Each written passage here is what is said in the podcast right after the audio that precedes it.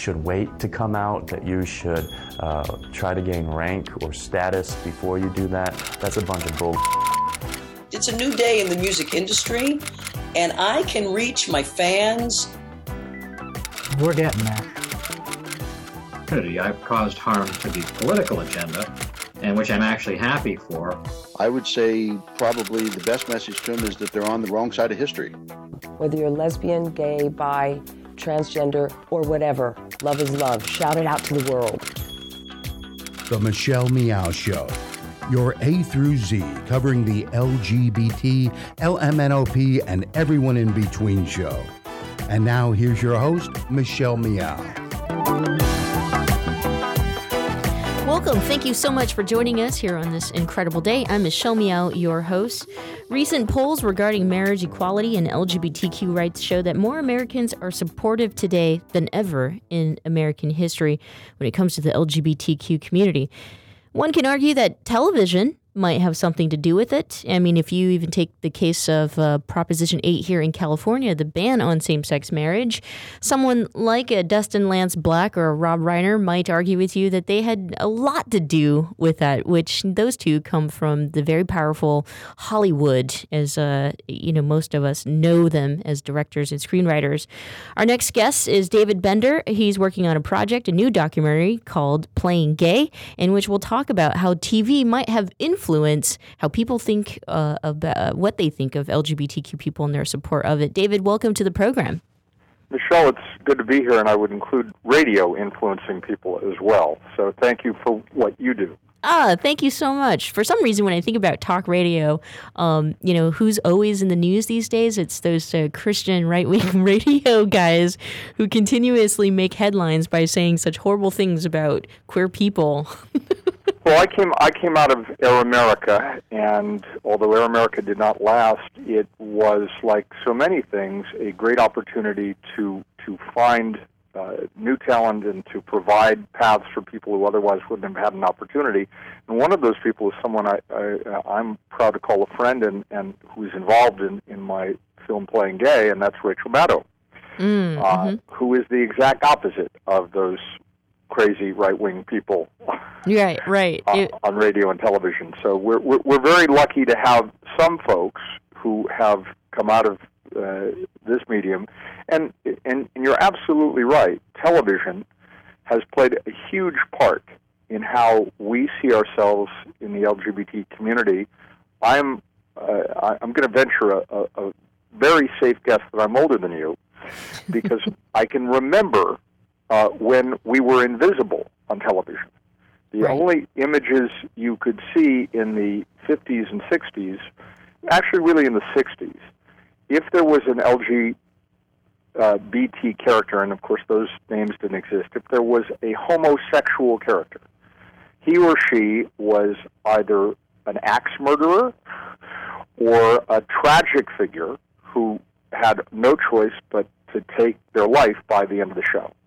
That was the, that was the future, uh, uh, according to writers, and, and in fact, it reflected society's view. Mm-hmm.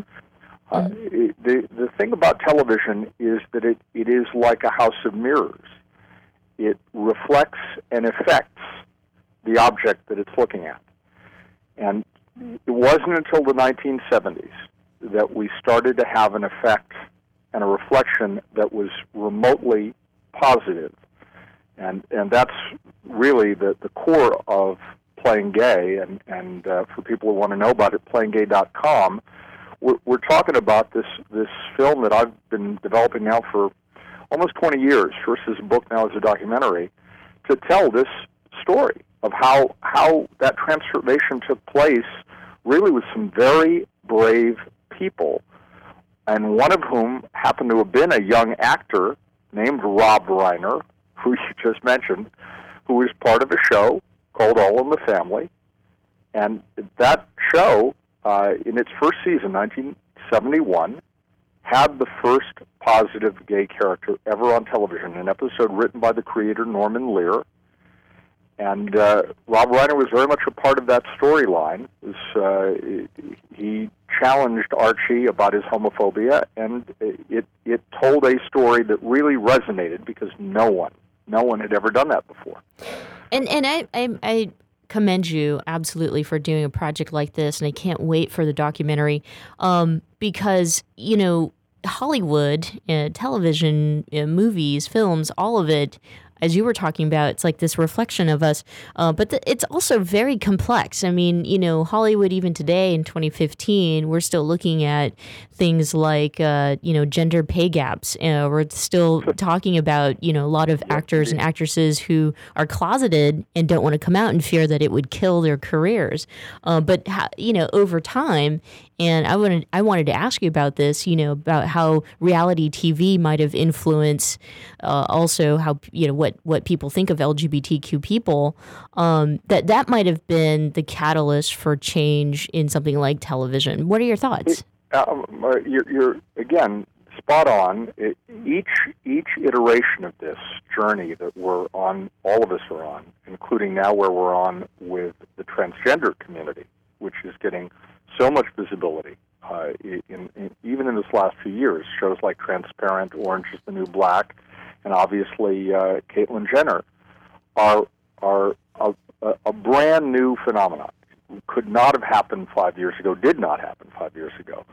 But with respect to reality television, uh, there's something that again I remember in pun intended, real time. It was the real world. It was the third episode of Real World uh, uh in right there in San Francisco. Uh, Pedro Zamora, uh, a 20 year old uh, HIV positive man whose journey was documented, uh, became a hero to millions and millions of people for his courage. Uh, and and uh, uh, I I can remember so well watching that and thinking, this is changing hearts and minds. Uh, it is putting a, a human face on something that, that people were terrified of throughout the entire preceding decade. In fact, the President of the United States refused to even address it for the longest time. Uh, it, it, was reality television that helped change that. So you're, you're, you're spot on. It, this is a part of what playing gay uh, will be about, and, and we're by the way, just to be clear, this is a work in progress. Mm-hmm. The story is evolving because it, is not settled. I'm I'm still shooting this film, uh, doing interviews. I've interviewed uh, Norman Lear. I've interviewed Michael Douglas. Uh, uh, interviewed Wilson Cruz for My So-Called Life. Uh, Sheila Kuehl, a, a, a hero of mine, in fact, a mentor of mine, who uh, was a closeted actress back in the '60s and uh, pretty much lost her career because they d- discovered she was gay. Mm-hmm. Uh, and and it, that was it, actually the word was she was too butch. She just looked too butch. So they they decided no, we can't give her a series of her own. She was very popular, uh, and that story is in in Playing Gay. And we're we're asking people actually to go to playinggay.com and help us. We've got a Kickstarter campaign, and we can we, we have a lot of support, but we could use everyone to sign on because this is our community telling our story uh, and preserving our history. Yeah, absolutely. And it's fascinating. This is such a fascinating topic. Michelle Meow on the phone with us is David Bender. We're talking about his documentary that he's working on, Playing Gay, um, in which, you know, we're talking about how television may have played a huge role in changing the hearts and minds of America over the past four decades when it comes to LGBTQ people. And by the way, uh, they have a Kickstarter up, in which we just mentioned. We'll also post that up on our website and social media. Make sure you guys support this awesome project. It's a it's a fascinating topic because you know it's still evolving like you were talking about. Even though we have more out characters on television it's becoming quote unquote popular. Even trans you know people and their lives being told uh, today on, on television is becoming popular but we still we still have a problem. You know it, it's like we're it feels like we're at you know crossroads or or this cusp of something bigger that's going to happen. What are your feelings david well, all change, and I've been through uh, movements uh, starting with the uh, civil rights and anti-war movements. I really am old, uh, as Grover Cleveland and I used to talk about it all the time, but it's just it's it's hard to.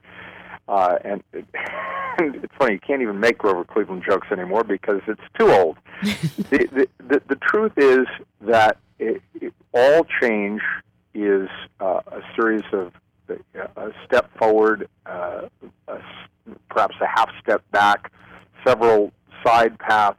It, nothing is linear in, in change in, in our culture. So I look at this, Michelle, as, as a transformational moment with the Supreme Court decision, certainly extraordinary, historic, uh, something I never expected to see in my lifetime. But at the same time, I realize that that's what happened when Congress passed the Voting Rights Act and the Civil Rights Act uh, in, in the 60s, which the Supreme Court is rolling back at the same time. So rights won have to be preserved, and they are not. It, it isn't locked in stone any more than women's rights.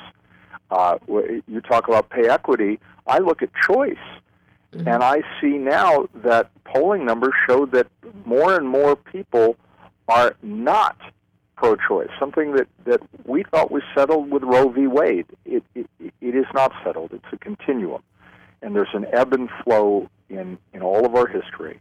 And that's what playing gay is, is, I hope, if we achieve anything, is going to remind people, particularly younger folk, that everything you have came at a price and don't expect it to last unless you fight for it.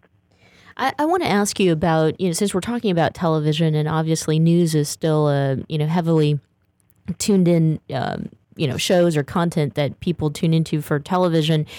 And the way that they report on gay lives or LGBTQ lives today, you still have major networks who, you know, will report on trans issues and make it seem like it's like this is it's a science experiment or something like that. Um, do you think that that will ever change? I mean, given that some of these major news networks are also owned by huge conservative corporations.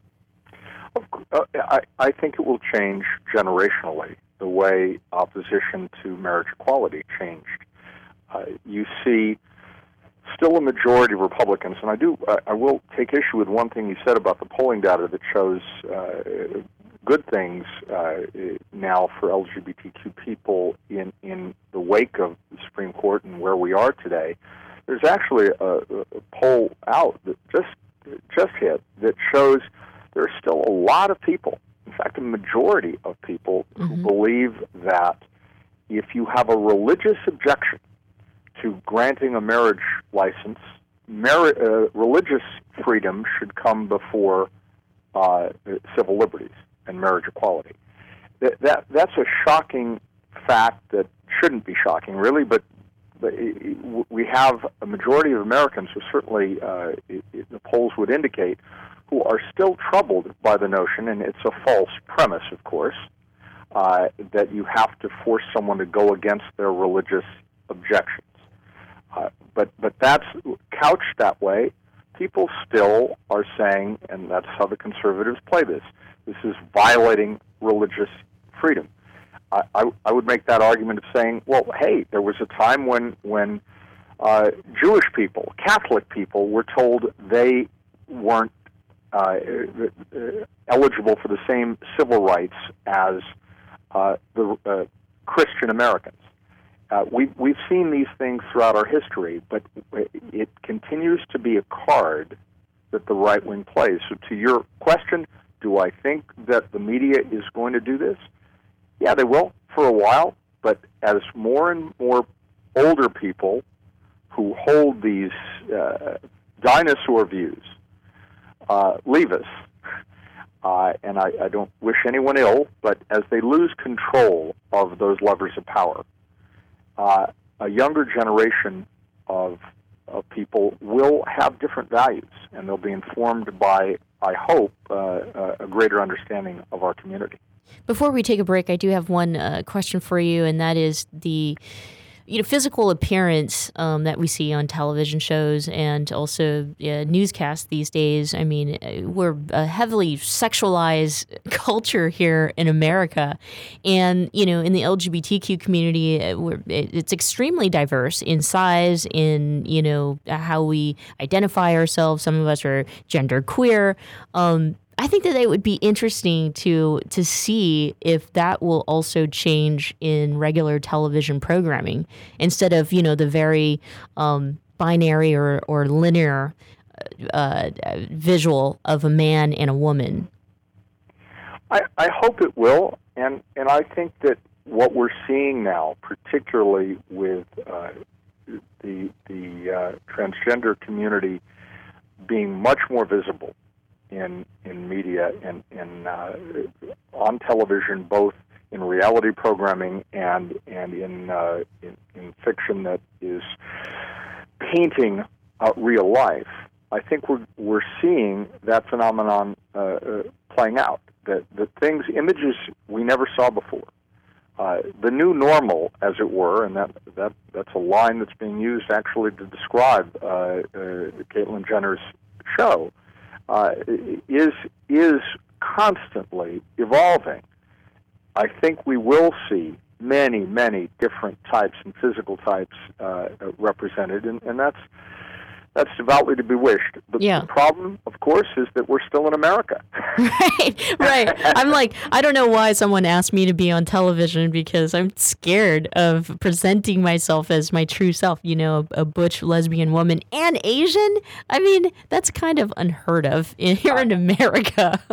hey, hey, I, I, I remember, as I'm sure you do, Margaret Cho yeah. uh, starting out and breaking ground and, and having to, to fight a lot of preconceptions, and she was incredible and remains so. Uh, so, so look, is it easy? No. Mm-hmm. Uh, Rachel Maddow, when she started doing television, said, "You know, I just got to tell you, I dress like a teenage boy. I always have." right. and, and and you know, it, perhaps she she changes it a little bit for for television, but she has she is who she is. Mm-hmm. And if you if you are good at what you do, as you are, as Rachel is, then that that's what people take note of. Right. Is what you bring to it. Uh, and uh, I, I'm a great believer in not judging books by covers. David, we're going to take a quick break, but will you stick with us? I want to I want to ask you a few more questions and also talk about some of those major television shows that probably did shape and influence the way America feels about the LGBTQ community. Don't go away. When we come back, we'll continue with David Bender.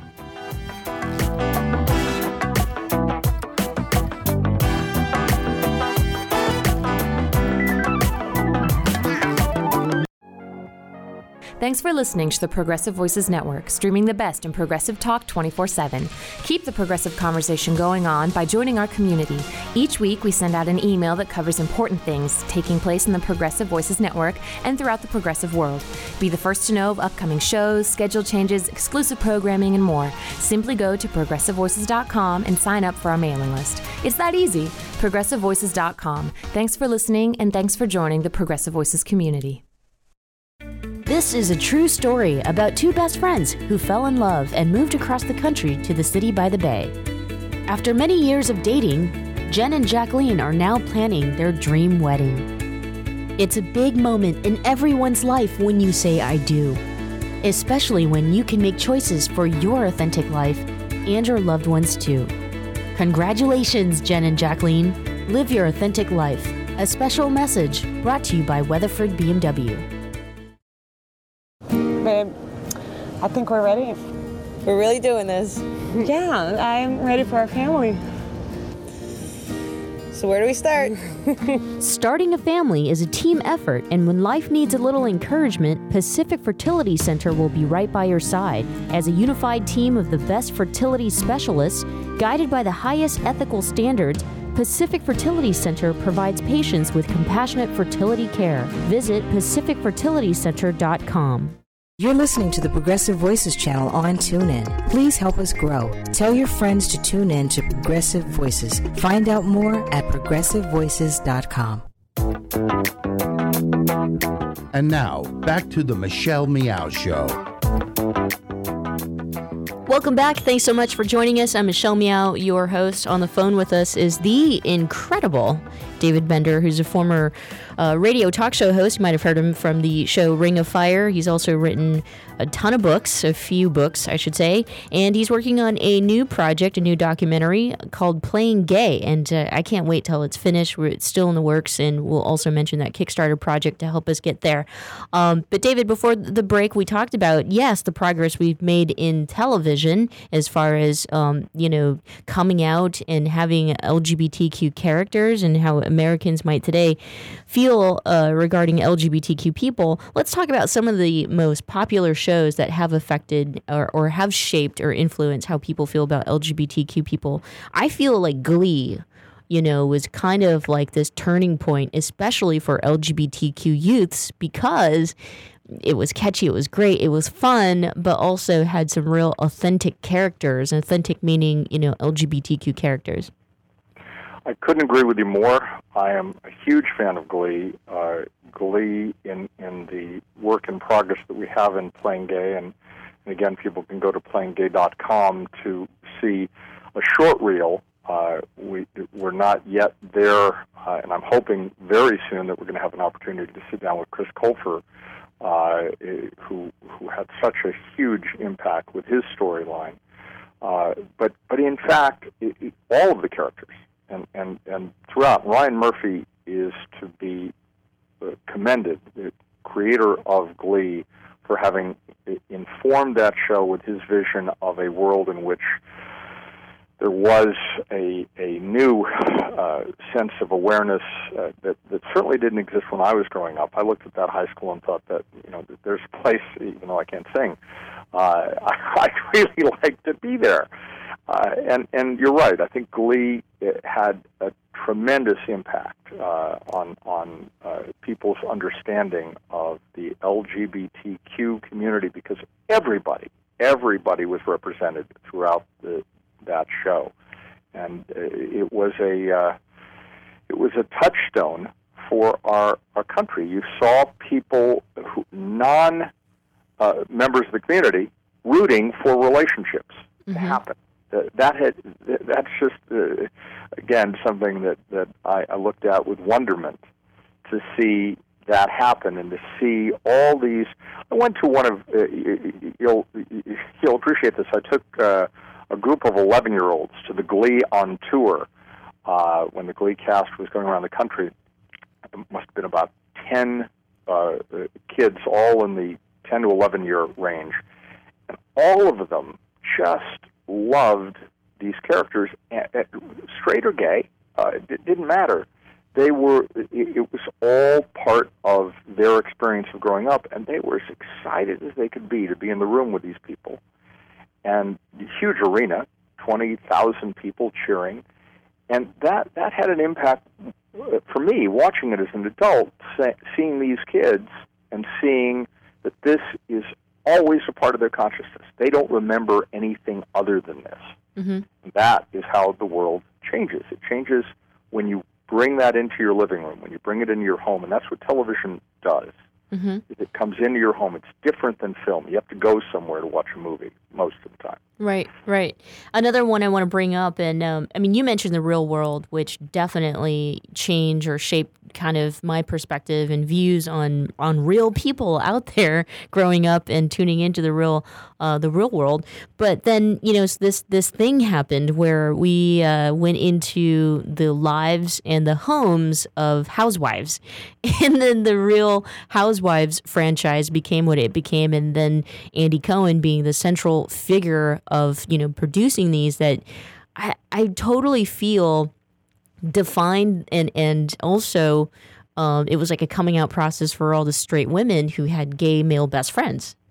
Yes, yes. Well, it, it, the the the so-called Will and Grace phenomenon, mm-hmm. uh, and it, there's no question that that that was an, another reflection, and as I say, reflects and affects who we are.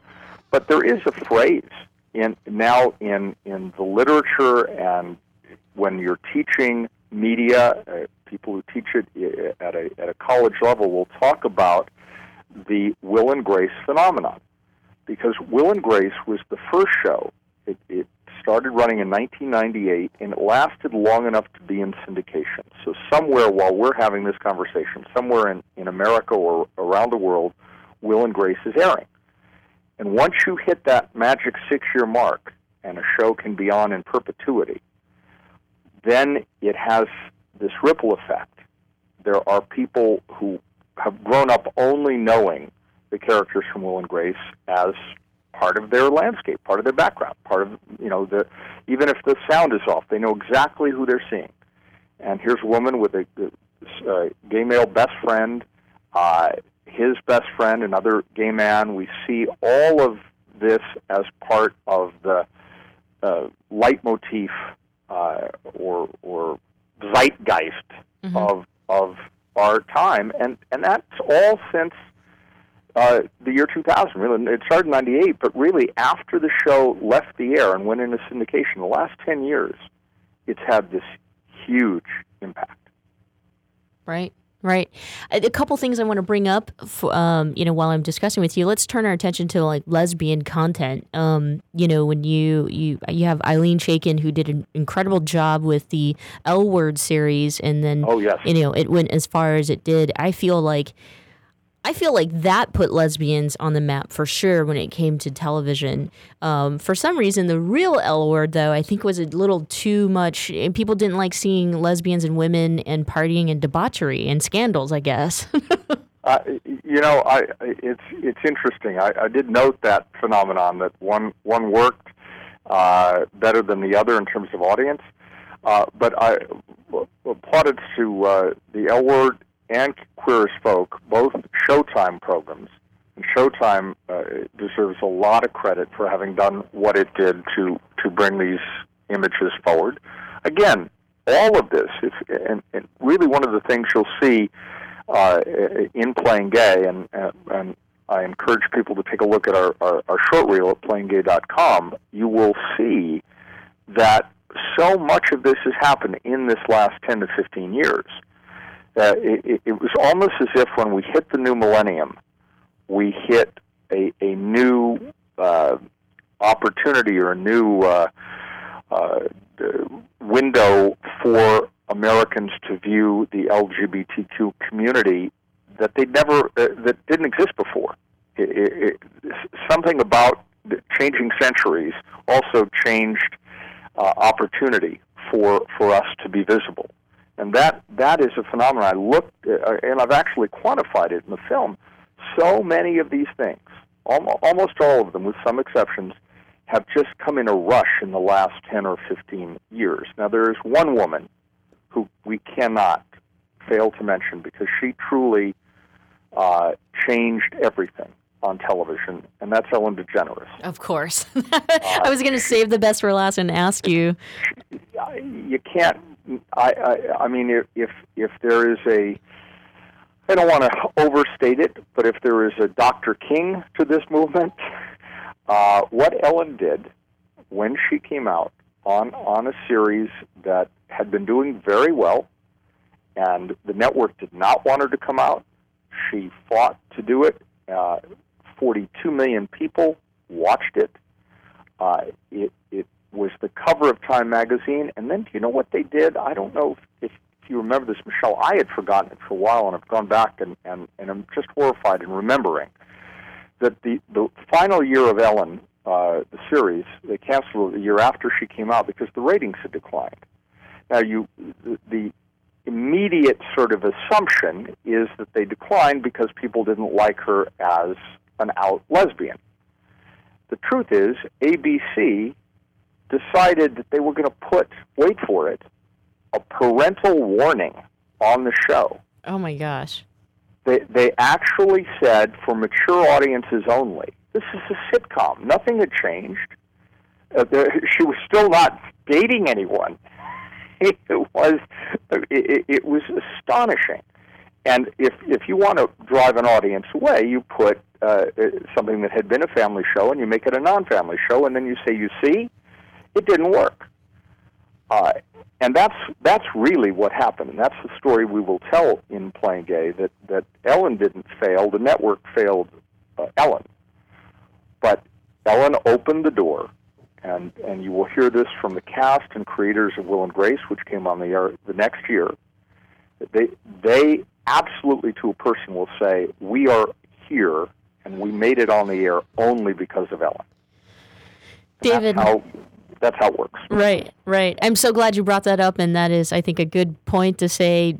That's why we need playing gay to to be finalized, and it, it'll be fascinating to go back and look at you know into the four decades of LGBT characters or the coming out process, and how television helped shape our feelings regarding LGBTQ people.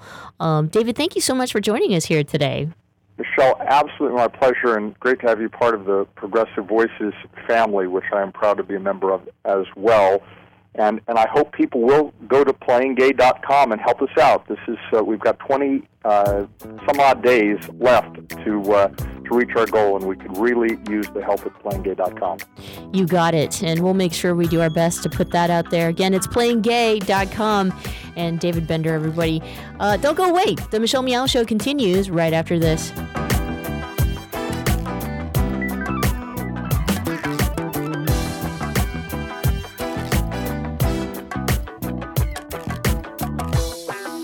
Thanks for listening to the Progressive Voices Network, streaming the best in progressive talk 24 7. Keep the progressive conversation going on on Facebook. Like us at facebook.com forward slash progressive voices. On the Progressive Voices Facebook page, we update the stories that our hosts like Thom Hartmann, Stephanie Miller, Bill Press, and Leslie Marshall will be talking about during their shows. And we share great news, commentaries, opinion pieces, and videos from all over the progressive world. Always progressive, always on. Be part of the progressive conversation. Like us at facebook.com forward slash progressive voices. I'm Heklina. I've been doing drag here in San Francisco for almost 20 years, and uh, over the past couple months, I just opened up my club Oasis. It's been going really well. People really seem to appreciate the space. It's something people say San Francisco really needs right now because the city has been changing a lot. I always had this attitude of, of opening a space that was kind of like for everybody, and that's just kind of the attitude and the the uh, the ethics of Oasis is it's kind of a space for everybody. How does it feel to be a business owner? I don't know. You know, it's funny because I still need I still have to kind of pinch myself to believe it's actually true. You know what I mean? Like I walk in there and and I go up to the bar and I go, "Oh, could I please have a glass of water?" You know, it's kind of like I forget that it's my place. Running gay clubs, it's changed a lot. Um, I think that gay people now they're everywhere. They don't feel like they have to maybe be in a gay bar all the time, so you have to be much more creative about how you are enticing people to come out to your club. I, I, guess I'm successful because I'll just say it, I work really hard at what I do. I also like to provide a really quality experience for people. So yes, you know, people will pay to see my shows and pay to come to my club, but I always like, like to give them something that's worth it. The experience that they'll, they'll leave my shows going, okay, that was worth it. You know what I mean? That's just always been my attitude um, just to entertain people. And so it seems like that works, you know. I would say to young kids, you know, just kind of form your own identity.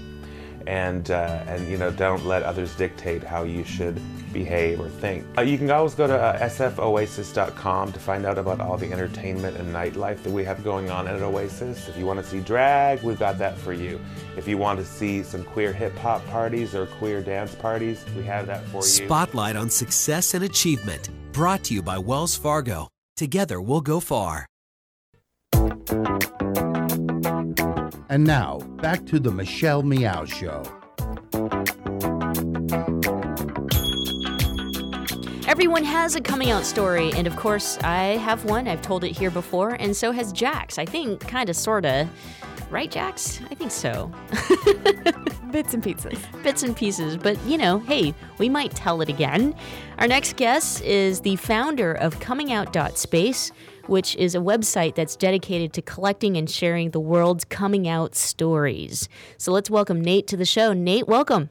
Hi, how are you? I'm doing well. I'm doing well. I am so excited about your project coming out space. I think it is so clever. It's so cool, and uh, it's still extremely relevant. Even though, yes, we've achieved you know some progress when it comes to equality. Uh, maybe we can start by you sharing your coming out story. Gosh, um, definitely. Uh, thanks for the introduction. Um, sure, we can start with that. Uh, a little background on myself. My name is Nate Warden. Uh, I grew up in Cincinnati, Ohio. Uh, I'm currently living in Toronto for work, and at the end of August, I'll be moving back to the U.S. Uh, I really liked the description you gave of the coming out website. Uh, it's very accurate. I think I probably might have drafted that sometime at some point in an email. And I, I think, yeah, it's really relevant to to um, everyone in the LGBT community currently, even though there have been some great strides for equality, um, especially just this summer in, in the U.S. Um, but I think a lot of people still struggle with finding acceptance of themselves. People who are young, who maybe live in sheltered areas, don't really experience the same thing that others might in more liberal parts of the world. Um, and so I had that same issue. So growing up in a small town outside of Cincinnati, Ohio, um, I definitely faced the challenges of growing up in a conservative area. Um, like a lot of strongly religious people live there, people who don't travel, people who don't have really worldly uh, worldly perspectives. Uh, and I think the world of a lot of the people that I grew up with. But it was a challenge finding my own personal acceptance. And so the coming out story, I guess, like to keep it short, would be that I wasn't out in in middle school or in high school, just, um, despite the fact that I think I really knew probably by the grade six that I was different and that I was attracted to boys. Uh, and it wasn't until I went away to college or university that I had the freedom to start uh, experimenting with those ideas a bit more and, and redefining who I was. Uh, and then I studied abroad in New Zealand for a semester, and that really gave me the independence I needed to come back feeling like I had discovered a new part of myself and I was ready to tell everyone about it. Uh, and so I came back and I told my family. It didn't go particularly well, and I didn't think it would. Um, but in the end, it worked out fine. You know, my parents were they wanted to be as supportive as they could, but you know, to turn it around, I had to realize that I had just changed everything that my parents knew about them being parents, about what they knew about me. Uh, my brother felt more or less the same way. In the end, though, they reminded me that although this was shocking and it was a lot to handle, they still loved me and they wanted me to know that I had the support of the entire family um, going forward. It was just an adjustment. Um, it was a challenging one to be sure, but it was an adjustment. And, and in the end, today, my relationship with everyone in my family is actually much closer than I ever thought it could be growing up because uh, now I feel free to be honest about who I am with my family, and it's appreciated from both sides. For those of you who are tuning in and uh, are not a part of the LGBTQ community, coming out is usually in reference to the first time you know a queer person or an LGBTQI person acknowledges their sexual orientation. And you know, Nate, it's like when I'm listening to your story, and and there were different parts or phases of that coming out process. So I wanted to ask you if you have maybe the same experience I do, or for those who have shared on the Coming Out Space website, that the coming out process is not not necessarily, you know, one time in your life. Like you, you don't just come out once. I feel like you know be, it becomes uh, coming out to not just your family and your friends and your colleagues but then throughout the years you find yourself coming out in various different ways. What are your thoughts? Yeah that's very true. I totally agree. Um, in fact i would say that probably we have a coming out story for everyone in our lives um, you know, my, I happen to do it with my immediate family, my parents and my brother, all sort of in one fell swoop. But I had to come out to all of my closest friends individually. I had to come out to peers and teachers, and now that I'm a working adult, I come out to coworkers and clients, et cetera, all the time.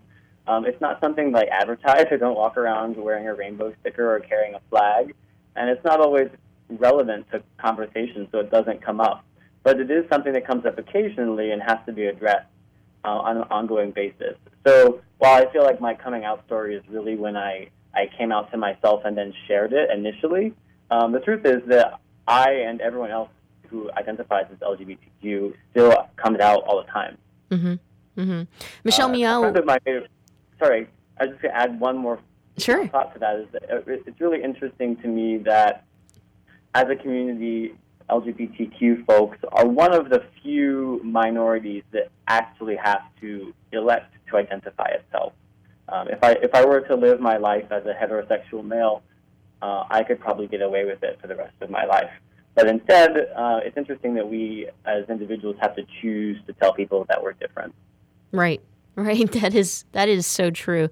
Michelle Meow, we're speaking with Nate Warden. He is the founder of a website, comingout.space, uh, which is a website that's dedicated to collecting and sharing the world's coming out stories. Um, you know, it's it's interesting, Nate, that you've chosen a website to put this all together. You know, you know, I wanted to ask you about you know social media, the internet. All of this has played a uh, part or a role in an LGBTQ person's life. Whether you know we've needed more information about who we are, or we wanted to share it. You know, do you think that it is the safest way, or one of the safest ways, and and relevant ways to to give exposure to our lives authentically? Yeah, can I? I'm just going to ask the question back to you to make sure Yeah. I understood. Are you asking if the internet as a whole is the best place for people to learn about this? Yeah, because I think that you know, uh, in the past, especially you know, I don't know, I've been out for maybe 19 years now, and and and we used to share as queer people, we used to share coming out stories in you know coffee shops or cafes or um uh people used to call into hotlines, and and I don't know if um you know until like Facebook exploded or did what it did and gave us the option to identify ourselves, you know, people just if that drove people to come out and use the internet as a space to to be themselves. Yes, good point. So, a couple thoughts on that. I think that the all of the forms of media that you just mentioned, be it a coffee shop or a phone line, still exist and have a relevant place. Uh, I frequently learn my friends' coming out stories, and I love it. I actually think it's a really insightful part of their life. It helps me learn a lot about them. And that happens often over a cocktail or over a uh, coffee, and I think that's great. That's an, that's an important part of individual relationships. A problem with that is that it's not really scalable and not entirely beneficial to the broader community. And so, what I'm trying to do with the website is take all of those stories that happen very personally in quiet places and archive them because some of the stories that you might have heard over the course of the last 19 years are probably really interesting to me or to other people who have had similar or are going through similar things.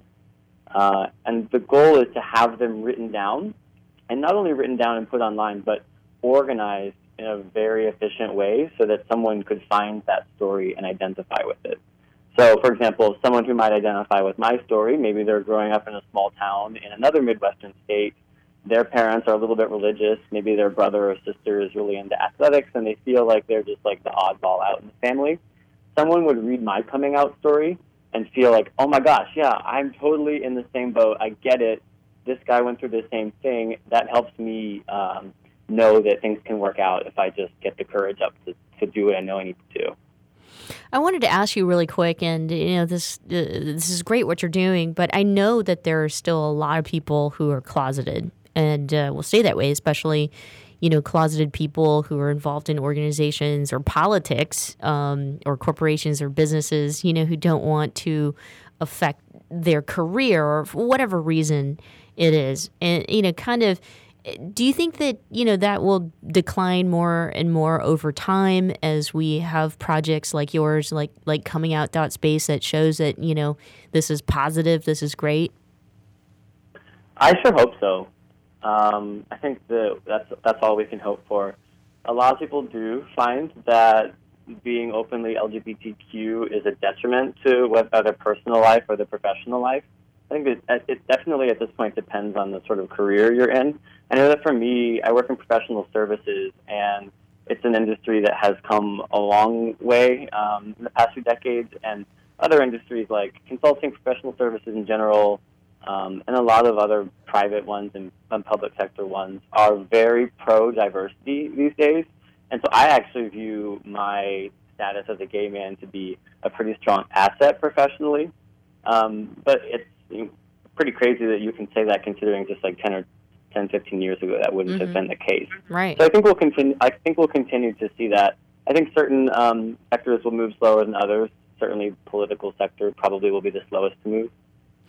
Now, what are your thoughts? Like, you know, there's been some criticism in terms of the LGBTQI community that the older generation or those who were involved in, you know, the gay liberation movement or lived through that time and who are now out now, um, you know, aren't really doing much to serve the youths or LGBTQI youths. I see coming out space as a great space, especially for the youths um, in our community.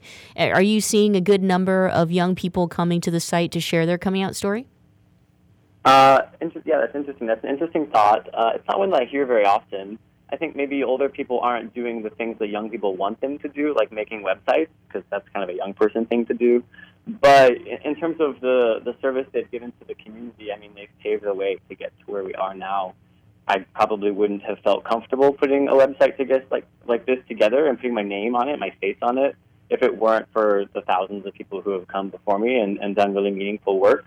Mm-hmm. Um, so I think that yeah, they do. They're contributing in a way that we maybe can't see. But to answer your other half of your question, yes, the website is much more popular with young people simply because at this point most of the awareness is done through social media. Um, I'm working on public media outreach, things like I'm doing right now to help get the word out in other forms of media. Uh, I'll also be starting some um, online blogging, um, specifically through Pride.com and the Huffington Post blog via Gay Voices. So I'm hoping that the reach will continue continue to expand beyond social media, but it's it's early in the life of the project. And you know, this is probably a hard question for you. It's my last question for you, but um, through the thousands of submissions, do you have a favorite? Well, I don't have thousands yet. It's, the, the website is young. I would love to have thousands of submissions. um, but do I have a favorite? I think um, this is a recurring question. I don't know that I have a favorite, but I do. I've, I've been asked um, what are some of the key learnings or what do you see in common among the stories.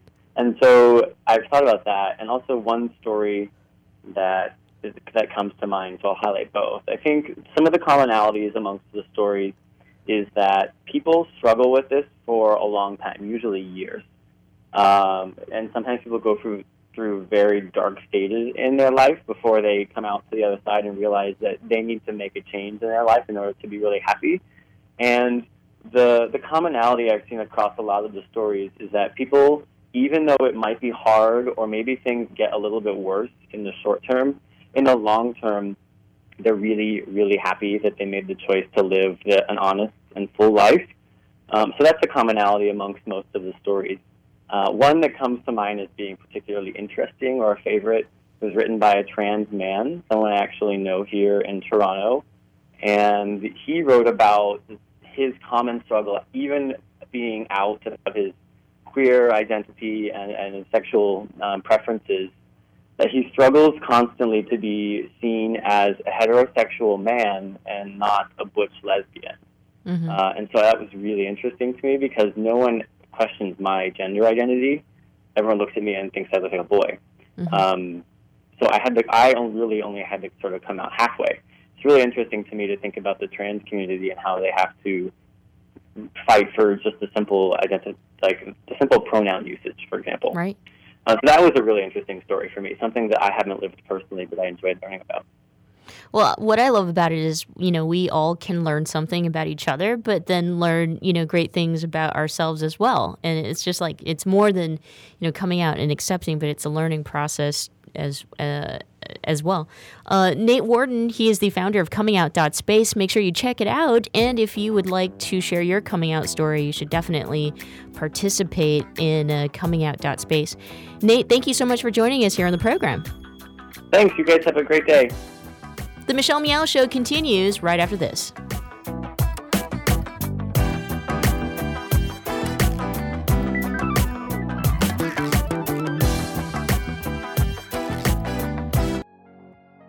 Thanks for listening to the Progressive Voices Network, streaming the best in progressive talk 24 7. Keep the progressive conversation going on by joining our community. Each week, we send out an email that covers important things taking place in the Progressive Voices Network and throughout the progressive world. Be the first to know of upcoming shows, schedule changes, exclusive programming, and more. Simply go to progressivevoices.com and sign up for our mailing list. It's that easy. ProgressiveVoices.com. Thanks for listening and thanks for joining the Progressive Voices community. Babe, I think we're ready. We're really doing this. Yeah, I'm ready for our family. So, where do we start? Starting a family is a team effort, and when life needs a little encouragement, Pacific Fertility Center will be right by your side. As a unified team of the best fertility specialists, Guided by the highest ethical standards, Pacific Fertility Center provides patients with compassionate fertility care. Visit pacificfertilitycenter.com. This is a true story about two best friends who fell in love and moved across the country to the city by the bay. After many years of dating, Jen and Jacqueline are now planning their dream wedding. It's a big moment in everyone's life when you say I do, especially when you can make choices for your authentic life and your loved ones too. Congratulations, Jen and Jacqueline. Live your authentic life. A special message brought to you by Weatherford BMW. Thanks for listening to the Progressive Voices Network, streaming the best in progressive talk 24 7. Keep the progressive conversation going on on Facebook. Like us at facebook.com forward slash progressive voices. On the Progressive Voices Facebook page, we update the stories that our hosts like Thom Hartmann, Stephanie Miller, Bill Press, and Leslie Marshall will be talking about during their shows. And we share great news, commentaries, opinion pieces, and videos from all over the progressive world. Always progressive, always on. Be part of the progressive conversation. Like us at facebook.com forward slash progressive voices. And now, back to the Michelle Meow Show. Welcome back. Thanks so much for joining us. I'm Michelle Meow, your host. Our next guest is the executive director of Rainbow Day Camp. And Rainbow Day Camp is special in a lot of ways uh, because it's one of its it's one of a kind. Actually, really, uh, it's a camp that it, it specializes in uh, providing programs for gender variant children and transgender youth. So I'm very excited to welcome you to Sandra Collins. Sandra, welcome to the show. Hi, thanks so much for having me, Michelle. Yes, no, absolutely. I am excited to speak with you. I think that what Rainbow Day Camp is doing is just so special. It's so unique, so new. Uh, tell us all about Rainbow Day Camp. So we are launching our first camp this summer. So I'm both excited and extremely scared because we, we've not done this before, but we have a great program um, camp director, A.K. Kramer, who's been doing this for years um, with Camp Galileo. So in that sense, I'm really confident. But we're going to be opening um, on June 22nd. So it's a two-week program. It's our pilot year. So next summer, it might be going longer. And we've got about 25 families joining us from all over the Bay Area, ranging in ages from 5 to about um, 17. We'll have a youth program, and then we'll also have a teen program. Um, the youth program will stay at the school at Prospect Sierra School, who's partnering with us.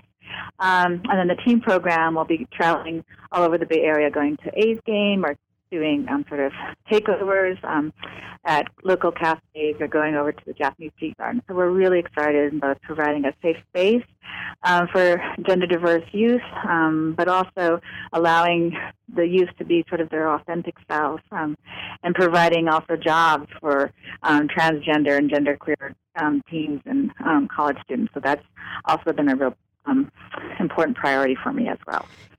I, I I, I mean, I'm, I'm thinking, you know, the, the huge role you play, and this is probably, to me at least, you know, you, you're like a hero. it's just so Oh. incredible and great uh, what you're doing. Michelle Meow, we're speaking with Sandra Collins. She is the executive director of Rainbow Day Camp. And uh, we mentioned that the, the day camp is right here in the Bay Area. It's in East Bay, in fact. Um, you know, in which I, I kind of want to talk about that when we look at, you know, location, right? One would think that a, a good location for a day camp like this might be somewhere near, you know, closer to San Francisco or whatnot. Um, but I, I actually think the East Bay is a perfect location. Yeah, me too. I'm I'm totally East Bay girl. yeah, I mean, well, yeah, and it's like, uh, and and we know that you know there are uh, the many families on the the east side of that bridge, um, but uh, also very diverse families. So I'm guessing you know the the day camp probably sees an incredible you know uh, range of all kinds of families, right? Right, and we um, are really committed to financial aid. So we have, um, you know, to be honest, we have some youth that are are in the foster care system, and so for me, it's been a real priority to have scholarships, and I've been fundraising, um, like like anything, um, to make it um, across um, you know different ethnic groups, um, different you know socioeconomic status um, to really make it diverse. Um, it's not as diverse as I like it to be, but it's our first um, year, and so going forward. I'd like it to, you know, to build a bigger base. Um, but it's our pilot year, so I think um, I heard Ashanti Branch talk a couple weeks ago. You know, all I can do is all I can do, and all I can do is enough. But it's been a great mantra about how do you build these grassroots movements. And I think that what I like to do going forward is really bring the message about, you know, gender diversity. Um, you know, not just benefiting, you know, gender diverse kids and transgender kids, but all children. But the more that we can sort of loosen up these boxes about um, gender for all children back into the community, right? So that children who are on the spectrum, that, you know, it's not just about um, you know, these hyper masculine and hyper feminine boxes, that there are kids who want to be able to express themselves all along the gender spectrum. Um, because I know that there are boys who feel, you know, on the masculine side, who want to be more emotional, but feel like they have to be sort Mm. of tough, you know, um, sporty boys, but, but they don't necessarily want to express themselves that way.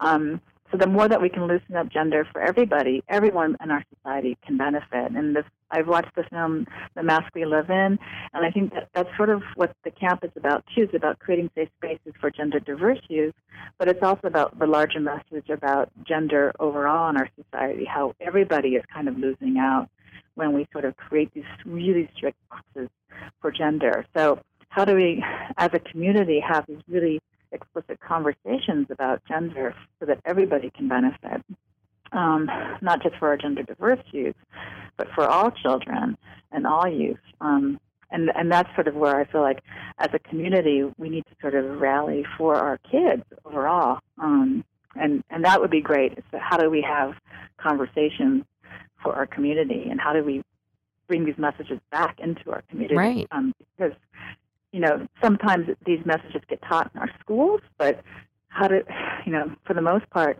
um, how do we create educational systems outside of the schools? Um, how do we, you know, Oh yeah, yeah. outside I, schools, right? You're saying this, and I'm looking back at my own childhood, and uh, I, I mean, I had to redo years of damage of you know just being bullied, or or even from adults or parents who who th- who made me into you know who checked me into a box. I didn't like wearing dresses. I didn't like Right. you know doing any of those stuff. And then I get become an adult, and I re- I just realized you said something that was kind of powerful to me just now. That I realized that you know I learned to hate myself and my body and being a girl.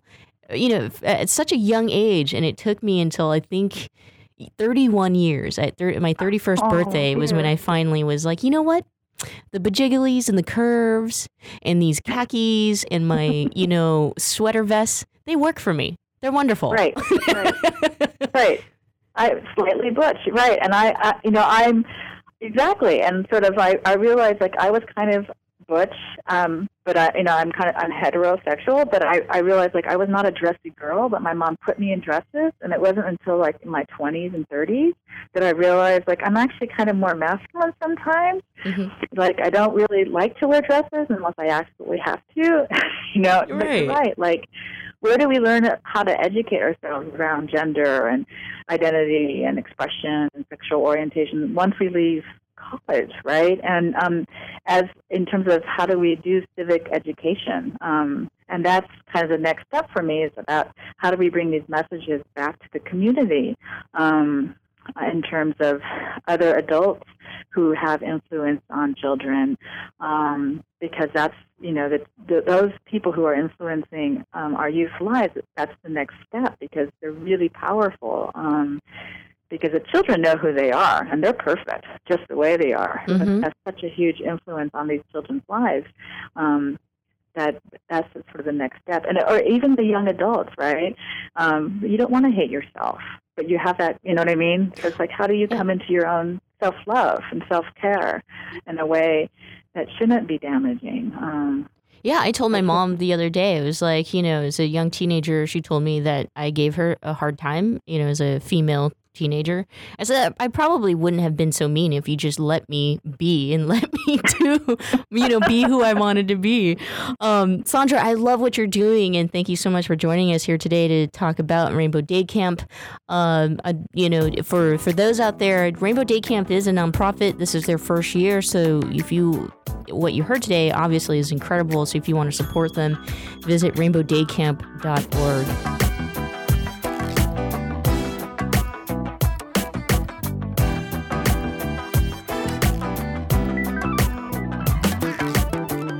Thanks for listening. You can catch the Michelle Meow Show Monday through Friday, 4 o'clock Pacific Standard Time on the Progressive Voices Network.